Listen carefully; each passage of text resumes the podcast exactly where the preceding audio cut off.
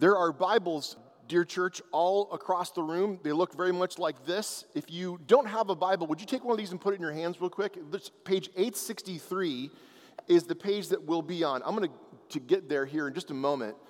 And what, we're, what Jason just read, what we're going to walk through this morning, I am a Crogic uh, exaggerator. Uh, I can do that. I promise you when I tell you that the story that Jason just read over you, uh, the world changed because of what took place in this, just those nine verses. I'll show you what I mean here in just a moment. This is a story about conversion.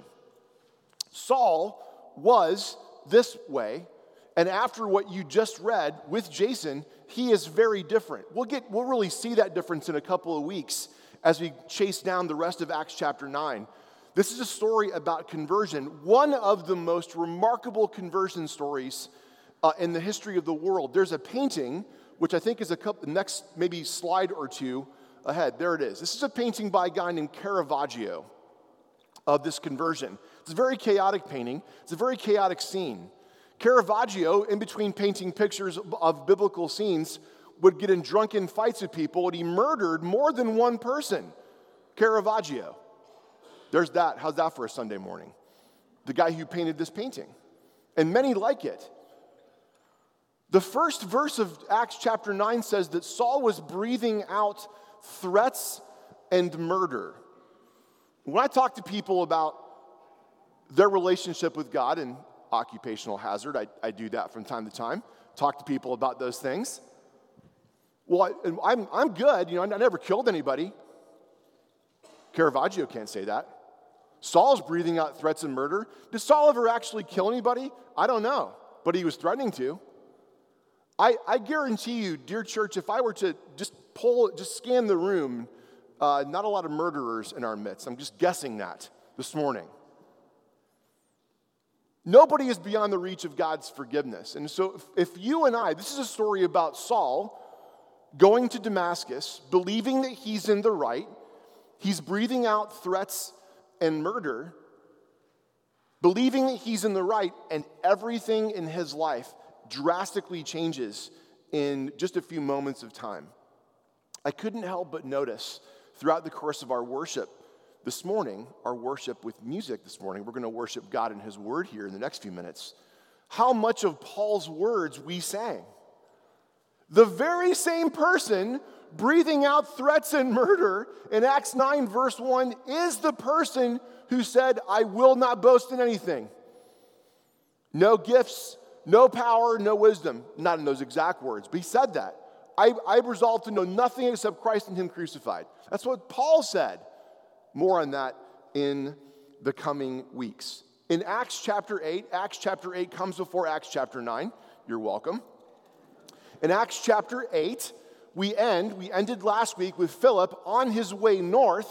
He is literally snatched away by the Holy Spirit and goes to a place called Azotus on his way to Caesarea, where, where he will be for 20 years. We'll meet him again in Acts chapter 21. Stay tuned. Next year, We'll get to Acts 21. And Philip is still there, 20. He's got a family and the whole thing. It's remarkable. It's remarkable.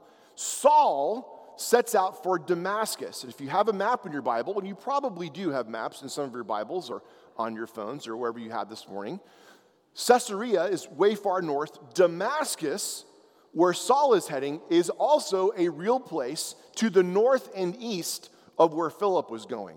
And Saul sets out to undo or actively work against all the things that Philip, the evangelist, was doing. Look at Acts 9, starting in verse 1. Acts 9 begins with contrast. But Saul. That's a very important word in the Bible, but. But Saul. Philip has this remarkable evangelistic mission, and he's working, working with remarkable vigor to do it. He goes all the way up to Caesarea, carrying out, preaching all these villages of Samaria. He meets a eunuch all the way from Africa, this official all the way from Africa, come to Jerusalem and tells him about Jesus. Saul is actively working to oppose Philip's evangelism. He goes to Damascus. He is interrupted on the way. This is perhaps, again, church, the most famous conversion story of all time. In fact, you might know that to say you have a Damascus Road experience is a way of saying someone you've had a transformational experience. That comes from this story. That's why this morning's sermon is titled The Way to Damascus. As we just sang a moment ago, I don't know if you've been to the river. After all the rain we've had this week, the river's coming to you. Maybe. I don't know. But I don't know if you've been to the river in the way that we sang it. He is calling. Are you ready? You, we have this debt that we could never pay ourselves, and Jesus Christ came into the world to do that. That's why the gospel is good news. He did for you what you can't do for yourself. And so God is calling. God is about to call this person, Saul. In your mind this morning, as you imagine a person far from God, maybe it won't be hard for you to imagine that.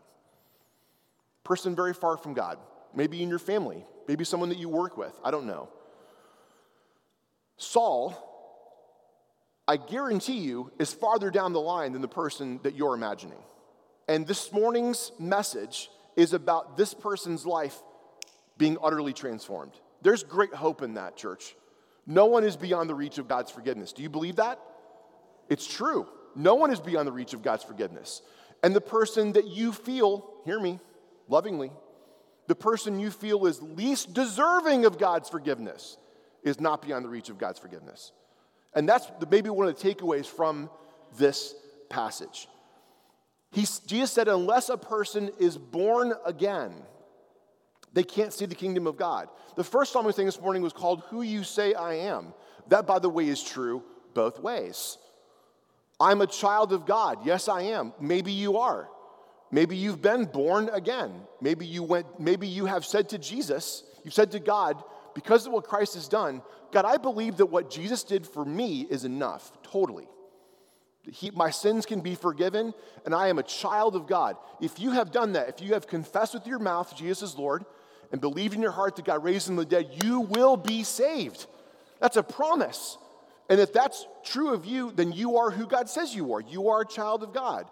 However, if you have never bowed the knee to Jesus, if you feel like you are good enough in yourself for God to give you salvation, because you're a good person, you ever killed anybody? I do everything right. I'm a good person, Pastor Steve. I'm sure you are. But you're not morally perfect like Jesus Christ was. And so you are who the Bible says you are too, in need of salvation, in need of a transformation like the one Saul is about to experience. So that who I say, who you say I am, is true on both fronts. Either you are a child of God, dear church, or you're not. Either you have been born again, that's the Bible's language, that's Jesus' language, not just Christians' language, that's Jesus' language. You must be born again. That's true of you or it isn't. And the call goes out to everyone this morning Have you been born again? Are you a new creation? That's what Paul goes on to say in Corinthians. More on that in a minute. Stronger language can hardly be imagined than being born again, new creation.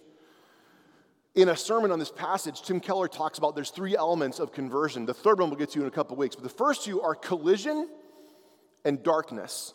And that's what you see here in this passage collision. Saul is confronted with this remarkable, the realization of what he's been doing. It's important for people to be confronted with the truth that always challenges a God of our own construction. For example, if you would say this morning, and maybe you would, Steve, you know, I work hard, I do good things, I give to the church, I'm here every Sunday, I'm a good person, I'm good. God surely is impressed by what I do.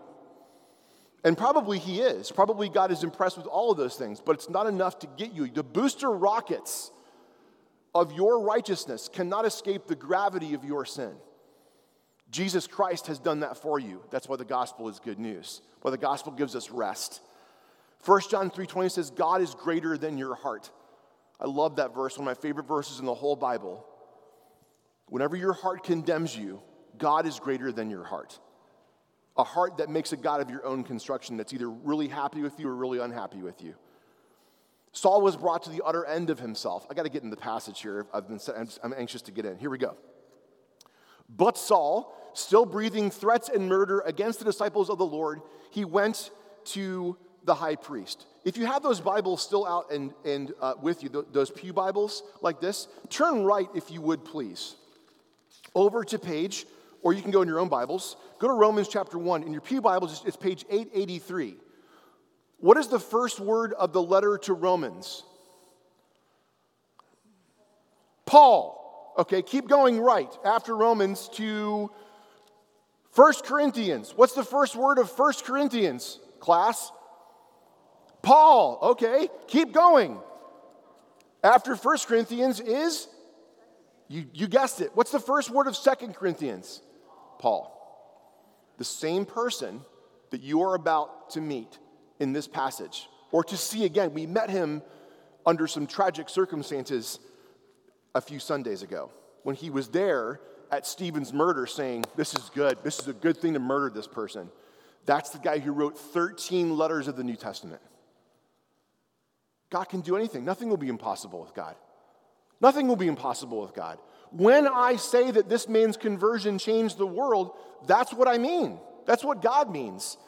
Be encouraged by that this morning, dear church. Let your faith be strengthened by the fact that God can do literally anything. No one is beyond the reach of God's grace. Paul is breathing threats and murder against those who follow Jesus. He is literally menacing them. I think menace is a crime to menace someone, to make them feel unsafe. Saul is deliberately doing it. He's doing it with the blessing of the high priest menacing people. The word for murder here is the word used in Mark 7 in a long list of things that defile a person. The, the popular thought of the day, Saul's mind as a Pharisee, Saul's mind would say, all these things coming in from the outside make a person unclean, like the food that you eat. And Jesus says, no. What comes from the inside makes a person unclean threats, lies, deceit, murder. And Saul is on that list here. It's also, by the way, used to describe Barabbas, the person at the trial of Christ who was released in favor of Jesus by the mob. It's also used in Romans 1 of a person who is given over by God to a life that's debased and empty. Saul is threatening those who are ultimately connected to the Lord. Look, against the disciples of the Lord. A disciple is a follower, one who follows. This is how Luke refers to Jesus. He's the Lord. And Isaiah 54 17 says, No weapon fashioned against you shall succeed. Even Saul's threats and murder don't succeed. You shall refute every tongue that rises against you in judgment. This is the heritage of the servants of the Lord, and their vindication from me declares the Lord. Again, we last saw this person, Saul, at the murder of Stephen, where he was approving what was going on. It seems as though now Saul has taken the lead in pursuing the scattered church that Pastor Mike was talking about a couple Sundays ago. He is taking the lead on pursuing these folks. As far as Damascus, and if you have a map in your Bible, Damascus is a long way away from Jerusalem, and Saul went that far. Saul went all the way to Toledo, pursuing the disciples of the Lord. That's about what we're talking about. He didn't go down to Harlan, he was going to Toledo. He was determined, he was zealous. More on that in a minute. Both Stephen and Saul, one commentator said, realized that the new order and the old were incompatible. Stephen argued the new has come, so the old's got to go. Saul's point was the old must stay, therefore the new must go. And he was working actively against it. In Galatians 1, these are Saul's words about himself. For you have heard of my former life in Judaism, how I persecuted the church of God violently and tried to destroy it. And I was advancing in Judaism beyond many of my own age among my people. So extremely zealous was I for the traditions of my fathers. Saul was zealous. He was an A student. He was the valedictorian of Judaism in his own admission. A student of Gamaliel, he went to the Harvard of Judaism. Gamaliel, more from him later as well. Saul operates with no mercy. Verse 2. He asked, the, he asked the high priest for letters to the synagogues at Damascus, so that if he found any belonging to the way, men or women, he might bring them bound to Jerusalem. He intends to prosecute all those who are connected to Jesus, despite their social status, their gender, all of those things. Saul does not care. Men and women dragged away, bound to Jerusalem, a long way away. This is scary stuff, and he's determined. He's going a long way to carry it out. And then, verse 3.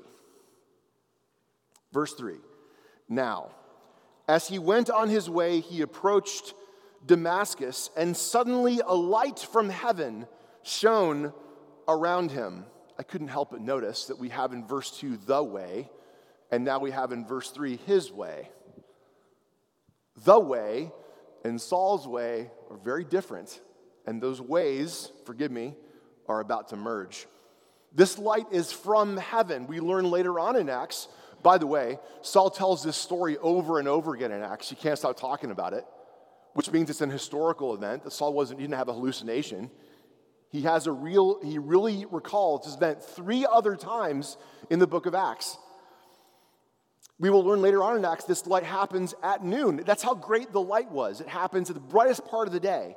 It must have been an otherworldly light. Light in the Bible is everywhere associated with the Lord in the scriptures. The Lord is my light and salvation. Whom shall I fear? This is God's answer to the mistreatment of the disciples of his son a bright light from heaven. I don't know, church. I don't know what the response from God will be in the meantime to your mistreatment in Jesus' name, your actual mistreatment in Jesus' name. If you have a hard time, across the street from me, our neighbors have six feet of water in their basement. That's just, they had a bad week. That's not mistreatment in Jesus' name. It's just a lot of water in a short amount of time and nowhere to go except their basement. But when you have a hard time in Jesus' name, mistreatment in Jesus' name, know that God will ultimately intervene on your behalf. In the meantime, He doesn't intervene and stop Stephen from being murdered. Saul will, in the New Testament, Paul will talk about his unbelievable, more on that in two weeks as well, his remarkable suffering in Jesus' name. It starts today, right now. So God may or may not save you from that suffering. This is review, but he will be with you in that suffering. I encourage you with that this morning. God's answer to the mistreatment of his disciples is to get in Saul, to literally get in Saul's way and stop him from going to Damascus. Verse 4 and falling to the ground. That's what the painting um, that we showed you illustrated. And falling to the ground, he heard a voice saying to him, Saul, Saul, why are you persecuting me? Verse 5. And he said, Who are you, Lord? And he said, I am Jesus, whom you are persecuting. Saul falls to the ground in response to this supernatural encounter. This is Saul's collision with the truth. Saul had his own ideas about how his day was going to go, and this collision changes everything. This voice from he- heaven mentions Saul's name twice Saul, Saul. It happens a lot in the Bible, it's to get someone's attention. This persecution he mentions here in verse 4 Saul, why are you persecuting me? To persecute, the word used for persecute there is to aggressively chase. Saul isn't, I'm sure I've used this phrase before. Again, he's not moseying after. He's not moseying after these disciples, he's aggressively pursuing them as fast as he can to hunt down, to pursue with all haste.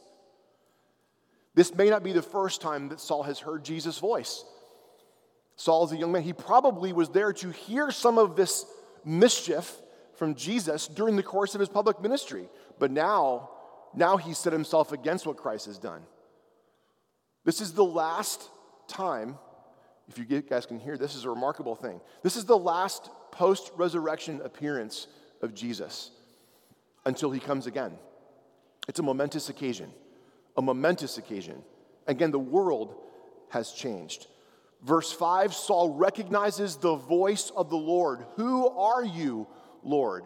Some commentators say that he just, it's like the word for sir. Who are you, sir? Maybe. Maybe not. Maybe Saul has this remarkable encounter with Christ himself. One commentator says, The light Saul sees must have been strong. It's around noon when he encounters it. It would have reminded him of the Shekinah glory of God in the Old Testament. This accounts for Saul's question Who are you, Lord? He couldn't mistake it. It wasn't just like, Hey, it's a comet, you know? He knew exactly what it was. Who are you, Lord? Saul must have realized that he was in the presence of the Lord God, which is why all over the Bible, Saul's no exception, he falls to the ground. The use of the human earthly name in verse 5, Jesus, rather than a divine title, put everything into focus for Saul. Because Saul had, he had uh, in his mind who this Jesus was. And Saul comes into personal contact with the resurrected Jesus, and everything about his whole life is crashing down around him. That's what encounter is, dear church. And I don't know where you find yourself this morning. I don't know if you find yourself familiar with Jesus. I don't know if you find yourself a fan of Jesus. I sure like the stories that that guy tells. Look at the flowers of the field, stuff like that. Love your neighbor. That sounds nice. That sounds nice. Saul has a radical encounter, a confrontation with Jesus. And that's what happens before a person is converted. They have a radical, life changing encounter along these lines. So we know from later on the passage that Saul goes into three days of darkness, three days of nothing, no eating, no drinking, probably even no words. And he has, and he's running through in his mind all these scriptures that he has known from a child, all these things that he's known from Isaiah the prophet, all those, promises, and it's all coming, it's all making sense to him now. He's hearing it for the first time. It's exactly what happened to me. It's exactly what happened to me. My family, my mom, my dad faithfully invested in me from when I, for as long as I can remember with Bible verse. I t- mentioned this last week. And that, that day that my faith became the day that my faith became real and personal for me, all of those stories, all those songs, all those things that my mom had sung over me all became clear in a moment. God gave me faith to see. He gave me eyes to see. My mind, my heart was open. The eyes of my heart were enlightened. So it happens to Saul too. I think over these three days, Saul is just kind of, he's just thinking it over. All the prophets, Isaiah, Jeremiah, Ezekiel, New Covenant, the suffering servant. Who is it? It's Jesus, the very one standing in front of me. He has a confrontation. Have you had a confrontation with Jesus? Or are you familiar with Jesus? Are you He doesn't want that from you. He is the Lord, and lords demand surrender. And the great news, the great news, dear church, is that he's good and he's kind and he's loving. And so surrendering to someone like that is worth your whole life. Is worth your whole life. Amen. I pray that's happened for you. Isaiah 63. I will recount the steadfast love of the Lord, the praises of the Lord, according to all the Lord has granted us, and the great goodness to the house of Israel that he has granted them according to his compassion, according to the greatness, the abundance of his steadfast love. Verse 9, Isaiah 63. In all their affliction, he was afflicted this is the story of Israel and their suffering. Look at verse 5 again. Who are you, Lord? I am Jesus, whom you are persecuting. That's how closely connected Jesus is to the suffering of his disciples. He feels it personally. I am Jesus, whom you are persecuted. The Apostle Paul will go on to say in his letters that when you become a follower of Jesus, that you become a part of the body of Christ the body of Christ. What's the takeaway from this? Look at number one in your outline. I didn't, I didn't mention this earlier. Number one in your outline is that Jesus takes your suffering personally. Jesus takes your suffering, he experiences your suffering personally. And the evidence of that, dear church, is that we're called the body of Christ. So certainly he does that, but we need each other in that way too. that when one of us suffers, we all suffer. I'm so proud of you. I'm so proud of you, church, for coming alongside those who suffer, those who need help. I'm so very proud of you. When you do that, you make much of Jesus and you illustrate this verse. I am Jesus, he said, whom you are persecuting. He sees your suffering in his name, all of Saul's threats and murder, all of the arrests, all the families busted apart. He sees all of it. Why are you persecuting me? Jesus says. When you come to faith in Jesus, church, he comes the Holy Spirit comes to live inside of you. Elsewhere in the Bible, he is referred to as the Spirit of Jesus. That's how closely connected you are to him. A friend closer even than a brother. Be encouraged by that. That's 1 Corinthians 12 27. Now, you are the body of Christ and individually members of it. That's what Paul will go on to say.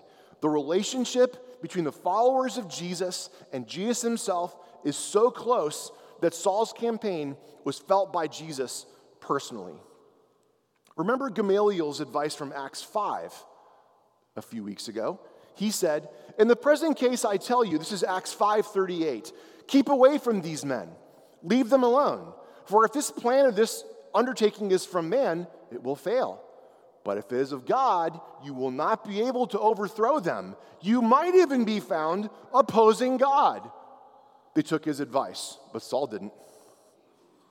Saul didn't take Gamaliel's advice. Saul was like, I got to go. We got to stop. We got to stamp him out. Saul had militias on their way to Damascus to forcibly arrest people and deport them all the way down to Jerusalem until Jesus steps in. Acts 9 and verse 6. Acts 9 and verse 6. The second point in your outline is from this verse. You will be told what you are to do. You will be told what you are to do. I have been told that confused people do nothing. I think that's probably true. I am unbelievably encouraged to know, church, that you will be told what you are to do. When you ask God, God, I want to serve you in this world, in my city, in my family, at my workplace, God, tell me what to do. He will tell you. He's eager to do that, but He can't pray that prayer for you. I can't pray it for you. Do it today. God, show me how I should be used in my circle of influence. And then He will tell you what to do. Through His people, through His Spirit, through His Word, He will do it. He's promised. Verse 6 But rise, Jesus says, and enter the city, and you will be told what you are to do. The men, verse 7, who were traveling with Saul, with him, stood speechless, hearing the voice, but seeing no one. In Jonah chapter 1, we see this very first two verses of the prophet Jonah, the story of Jonah. The word of the Lord went, came to Jonah, son of Amittai, saying, Arise, go to Nineveh, that great city, and call out against it, for their evil has come up before me. Arise. Jonah's being commissioned, Saul's being commissioned. Jesus immediately commissions Saul to his service. He will be told what to do. Come back in two weeks and you'll hear about it. God will never call you to do a thing. Please listen. Please hear me. God will never call you to do a thing and then not equip you to do that thing. I'm going to say that two more times just for you and for me too. God will never call you to do a thing and then not equip you to do that thing. God will never call you to do something and then not equip you to do the thing that He calls you to do. Believe it, trust it. What is God calling you to do? I don't know, but I can't wait to see it. I can't wait to see it. He has gone before you. He will do, He has gone before you to prepare the way. Verse 7 Saul's encounter with Jesus is intensely personal. It's intensely personal. Saul's companions don't have this experience. They hear the voice but see no one. Again, elsewhere in the New Testament, Paul says that he is qualified to be an apostle because he saw Jesus. He saw Jesus. 1 Corinthians 9. Am I not free? Am I not an apostle? Paul says. Have I not seen Jesus, our Lord? By the way, bonus coverage. Saul. Saul is a Jewish name. The first king of Israel's name was Saul. Paul is a name that the Gentiles would know. So some people believe, and I'm, I'm inclined to agree with this, that his change of name from Saul to Paul indicates his change of call or his commissioning to serve the Gentiles. Just FYI. Verse 8. Verse 8 Saul rose from the ground, and although his eyes were opened, he saw nothing. So they led him by the hand and brought him into Damascus, and for three days, verse 9, he was without sight and neither ate nor drank. Saul is knocked, knocked down to the ground, but now rises. He is acting in obedience to what Jesus said. Jesus says, Rise. Saul rises. He gets up. His eyes are open. He sees nothing. Saul is being commissioned by the Lord. There's a physical price to pay. He is struck blind. Saul is brought to the utter end of himself. He realizes, I, have, I had this whole idea about how my life was going to go, about what God was requiring of the world. And it's not true because there is the resurrected Jesus standing in front of me. He's come to the end of himself. He has, again, this collision. God has a plan and purpose for Saul, but the drastic confrontation by, this, by the Lord has physical consequences. He's seen and heard the risen Christ whom he was persecuting, but now doesn't speak or see for a long period of time. Doesn't say that, he doesn't speak, but that's kind of implied. Verse 9 Saul spends three days in Damascus without the ability to see. He also undertakes the most extreme kind of fast no food and no water for three days. Again, it's staggering to consider the transformation in Saul's life from verse 1 to verse 9. from verse 1 to verse 9 threats and murder. Why? Because they followed Jesus. Just because they followed Jesus. And then Saul actually sees Jesus on the road to Damascus, on the way to doing what he would what he would set out to do. He is this remarkable example of God's interruption. Philippians 2 says this Therefore, my beloved, as you have always obeyed, so now, not only as in my presence, but much more in my absence, work out your own salvation in fear and trembling. God works in you to will and to work for his good pleasure. You will be told what you are to do. Um, are the people in the band still in the room? If the, if the band is still here, could you guys come back up and play the river again? If that's a, if that's a, a change in our schedule. Are, is the band able to do that again? Can you guys come back up and play the river and, and to close? Chad's coming. Come on, yeah, go get your guitar. I'll, I'll wait for a minute. I'm going to ask the band to come back up and we're going to play the river. The river is an invitation to you, an invitation for you to come and follow Jesus. This is a story about conversion, and I'm grateful for the band's flexibility in listening to the Holy Spirit. I don't know if you have ever followed Jesus or not. If you've ever had this confrontation with him, we're going to stand together. Go ahead and stand with me, if you would, please, as we close. We're going to sing that song again. I'm going to ask the elders of the church to come down front. If you're an elder in the room, come down front, and we're going to be available for you, for you to come talk with someone and pray with them. We'll be ready to do that. As we sing, come, this, the call goes out. The call goes out to all of you, everyone in this room within the sound of my voice, to come follow Jesus. The elders will be down front. We're here to pray with you. We're here to serve you in that way. I'm going to talk for a moment while the band gets ready to do what I've asked them to do. Let's pray before we sing and pray that God would go before us. Consider this song an invitation for you to leave where you are, to come down front, to pray with us, and to follow after Jesus. Can we do that? Heavenly Father, we're going to sing again. We're going to sing about coming to the water. We're going to sing about coming to Jesus, to follow him, God. It is right that we should do so. It is right that we should cry out to you to be saved. Saul has this radical encounter, God, and he is interrupted on the way. He is interrupted uh, on, on, the direction that he was going. And he has this remarkable encounter with Jesus, and his life is changed. God, we have seen this story. I don't know if there's anyone in this room that needs to come and to respond in faith to the offer of salvation. Here's the offer that we're going to sing about. The offer of salvation, God, is that your son Jesus has done everything necessary for our salvation. And when we respond and say, Yes, God, I believe that. I believe that my sin debt is too great, no matter how good I think I am. Like Saul, I've come to the end of myself and I realize I can't do it myself. God, I pray that you would give faith, you'd activate faith in the lives of people in this room that need to come in to pray, maybe to be saved, maybe to be encouraged, whatever reason, God. Give us the faith to believe and to respond to you in the right way. I pray all these things in Jesus' name. Amen.